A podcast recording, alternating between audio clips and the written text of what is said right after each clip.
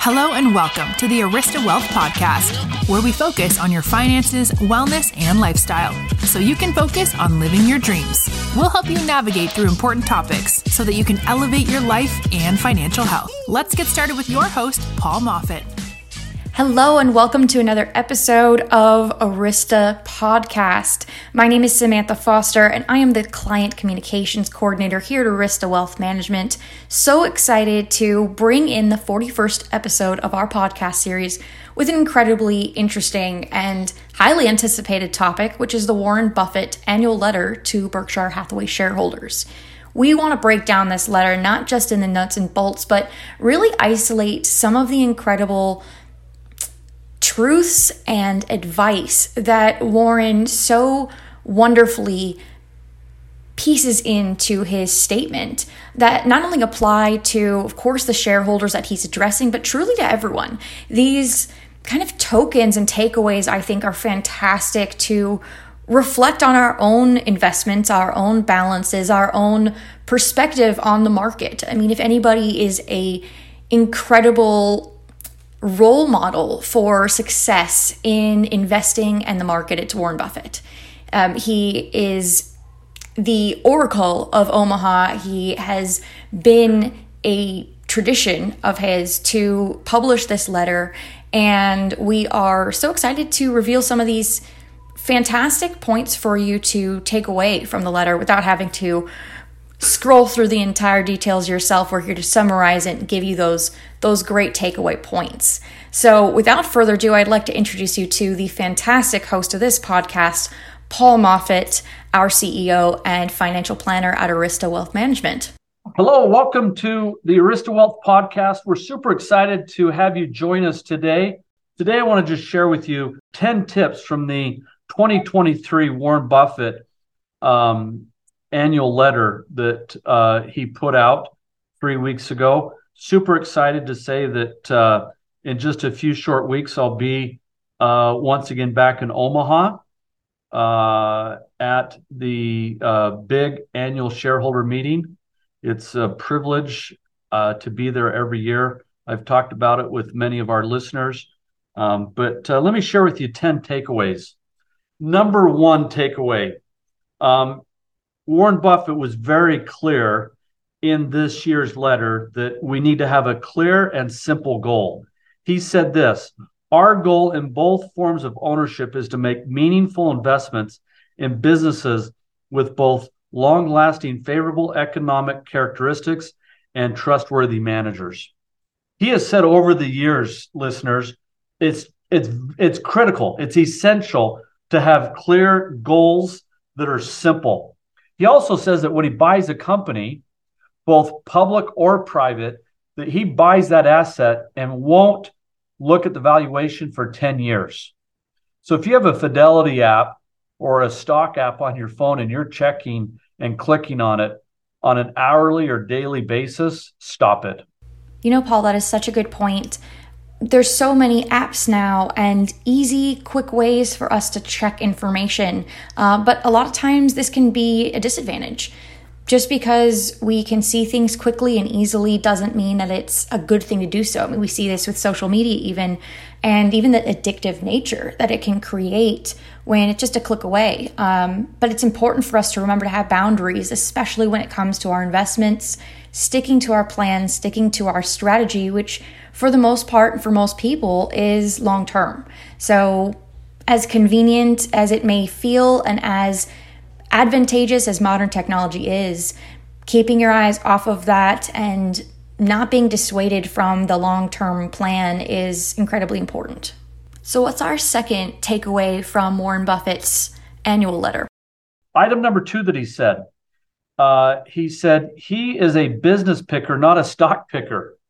Um, it was really neat what he said. Listen to this paragraph. He says, Our goal in both forms of ownership is to make meaningful investments in businesses with both long lasting favorable economic characteristics and trustworthy managers.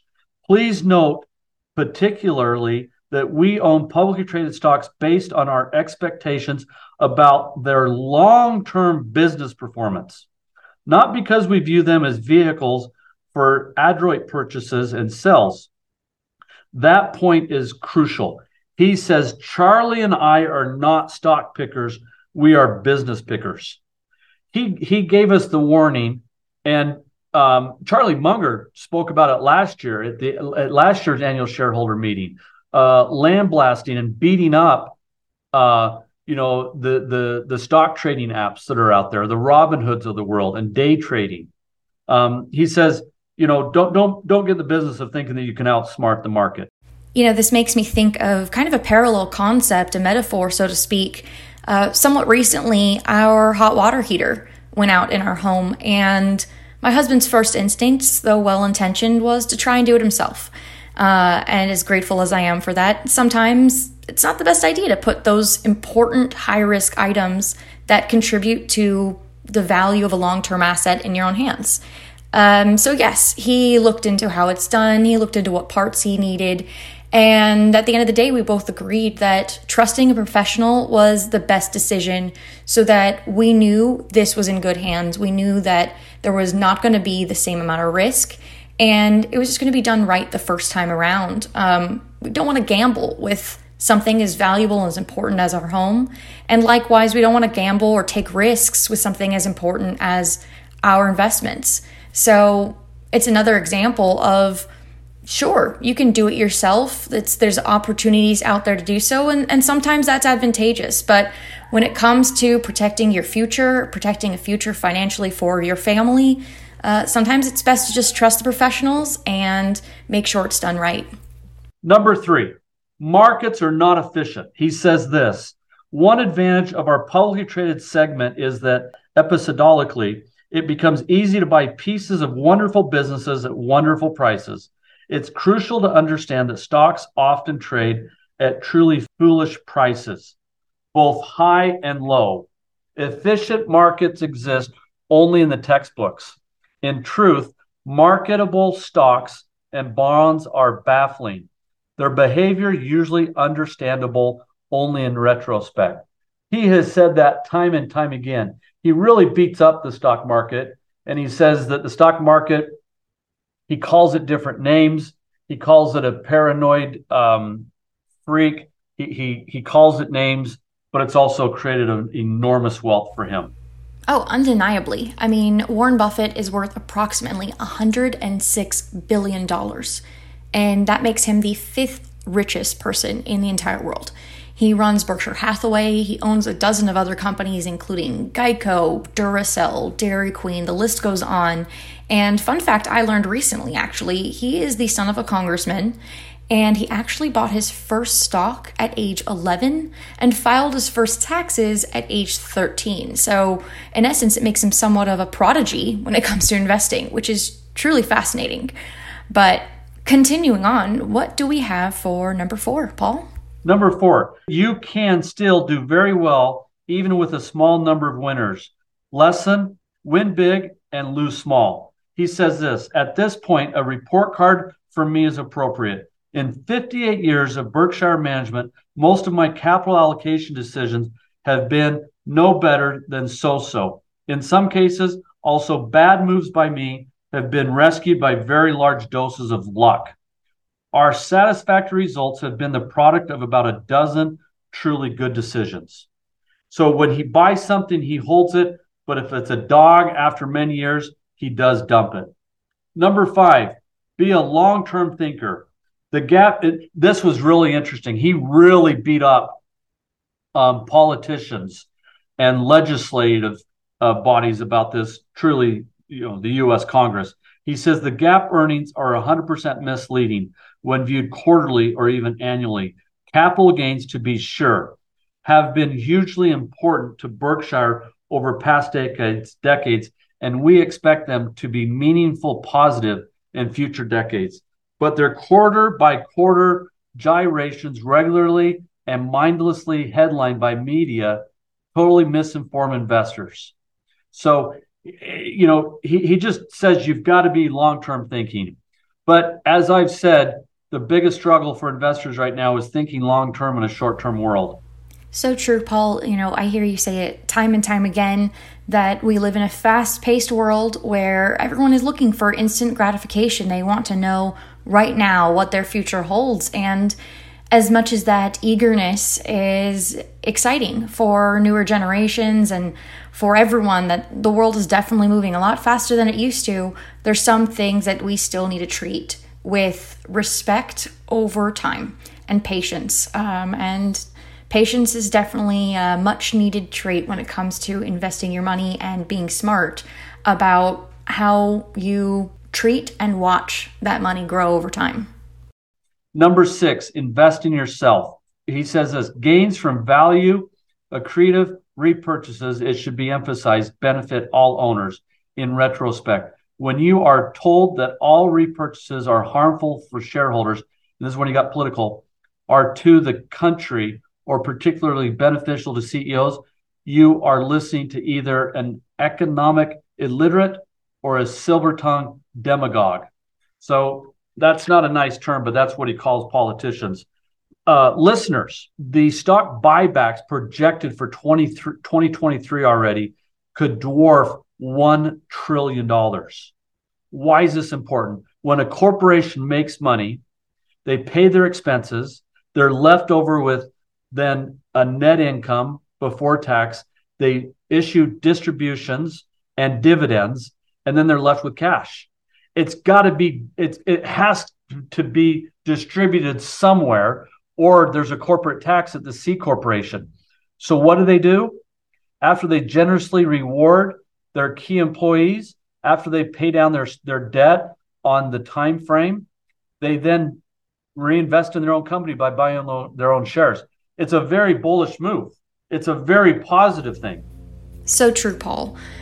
Next, I'll take number seven. Uh, it's actually one of my favorite quotes from the letter because it doesn't just talk about Berkshire and Berkshire's history, but Berkshire's history in relation to the fabric of America and really the importance of longevity in a corporation to be flexible, to pivot, understand the power of compounding, and really get on the American tailwind and create a future not only for that corporation, but for America as a whole. This is where Buffett says 58 years and a few figures in 1965, Berkshire was a one trick pony, the owner of a venerable but doomed New England textile operation. With that business on a death march, Berkshire needed an immediate fresh start. Looking back, I was slow to recognize the severity of its problems. And then came a stroke of good luck. National indemnity became available in 1967, and we shifted our resources towards insurance and other non textile operations. Thus began our journey to 2023, a bumpy road involving a combination of continuous savings by our owners, that is, by their retaining earnings, the power of compounding, our avoidance of major mistakes, and most of all, the American tailwind. America would have done fine without Berkshire. The reverse is not true. Berkshire now enjoys major ownership in an unmatched collection of huge and diversified businesses. Let's first look at the 5,000 or so publicly held companies that trade daily on NASDAQ, the NYSE, and related venues. Within this group is housed the members of the S&P 500 index, an elite collection of large and well-known American companies. In aggregate, the 500 earned $1.8 trillion in 2021. Number eight, cash is a position and keep yourself in a financial position so you don't panic. He says, as for the future, Berkshire will always hold a boatload of cash and U.S. Treasury bills along with a wide array of businesses. Remember, the U.S. Treasury has bills, notes, and bonds. Bills are short term, notes are intermediate, and bonds are long term. Number nine, always respect risk. This is powerful. I love this quote. Always respect risk. Our CEO will always be the chief risk officer, a task it is irresponsible to delegate. Additionally, our future CEOs will have a significant part of their net worth in Berkshire shares. Bought with their own money. And yes, our shareholders will continue to save and prosper by retaining earnings. You know, I think that is a great point as well to emphasize the importance of a CEO and that they are in line with being that chief risk officer. I know that, of course, here at Arista Wealth Management, Paul, you take on both of those roles and responsibilities. And I think that is a guiding principle for the CEO, the founder, the head of a company to take on the risk, um, to really take full ownership in what they're putting out there, what the business is creating, the results that it creates, the customer service, and ultimately its its entire brand and success, uh, which personally I think Paul you do a fantastic job of.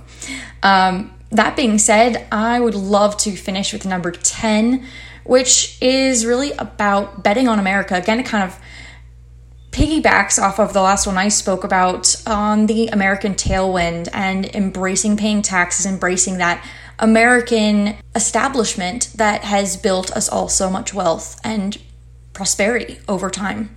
In this, he says At Berkshire, we hope and expect to pay much more in taxes during the next decade. We owe the country no less. America's dynamism has made a huge contribution to whatever success Berkshire has achieved. A contribution Berkshire will always need we count on the American tailwind, and though it has been becalmed from time to time, its propelling force has always returned. I have been investing for 80 years, more than one third of our country's lifetime. Despite our citizens' penchant, almost enthusiasm for self criticism and self doubt, I have yet to see a time when it made sense to make a long term bet against America. And I doubt very much that any reader of this letter will have a different experience in the future. I think this is a fantastic takeaway for all of our listeners by the fifth richest person in the world who again began investing at age 11 to tell us all to have some faith, to tell us to remember that America has been and always will be strong. And betting on America, betting on the great American tailwind is a successful move. It is yet to be proven otherwise, and it has obviously been proven a successful strategy for Warren Buffett. So, that takeaway, I think, not only lends into our trust and security in our financial investment within America, but also as citizens of America. Um, I, I, I appreciate that he mentions some turmoil, and there will always the ups and downs of, of a country, of, of, a, of a life. Um, but it's important to remember the long term, the overview, and the true strength that we have as Americans to bond together, to persevere, and to really shine um, throughout time. So I, I think that's just a fantastic point to end on and a beautiful takeaway for not just, of course, uh, Berkshire, but for all of our listeners out there and for anybody who has their reservations about the stability and importance and standing of America. Let me share with you one final thing. At the bottom of page four, I've shared this with many of our listeners in our client meetings, but he says this that in August of 1994, he did a risky thing. He put $1.3 billion into Coca Cola, my favorite drink. What did he do? He put 1.3 billion in 1994. Then what did he do? He waited. The dividend from Coca-Cola in 1994 was 75 million dollars. Today at year end of 2022, I'm quoting Berkshire Hathaway report that 1.3 billion is now worth 25 billion dollars. It's almost grown a billion dollars a year in value. The annual dividend is 704 million. Almost 70% of his original purchase he's getting back just in annual dividends. And what does he say? All that that dividend is like an annual birthday and all that's required of him to do is to go to the bank and cash the dividend check. four times a year, he's got to go to the bank and deposit annually $704 million. And what did he do? He bought this stock 28 years ago. Listeners, buy quality investments and get out of the way. Check in periodically and get out of the way. And then he followed up at the top of page five, quoting, he also bought American Express one year later, 1995, put 1.3 billion in. The annual dividend was 41 million. Today, his American Express is worth 22 billion, and he's collecting 302 million in dividends. So I just share that with you. Hope you're having a great day. Um, listeners, please stay tuned. We've got a lot to share with you. And uh, uh, please share this with others. And we look forward in having you join us on our next episode. This episode of the Arista Wealth podcast has ended, but be sure to subscribe for more advice on your finances, wellness, and lifestyle so you can focus on living your dreams. Don't forget to rate and review so we can continue to bring you the best content. See you on the next episode.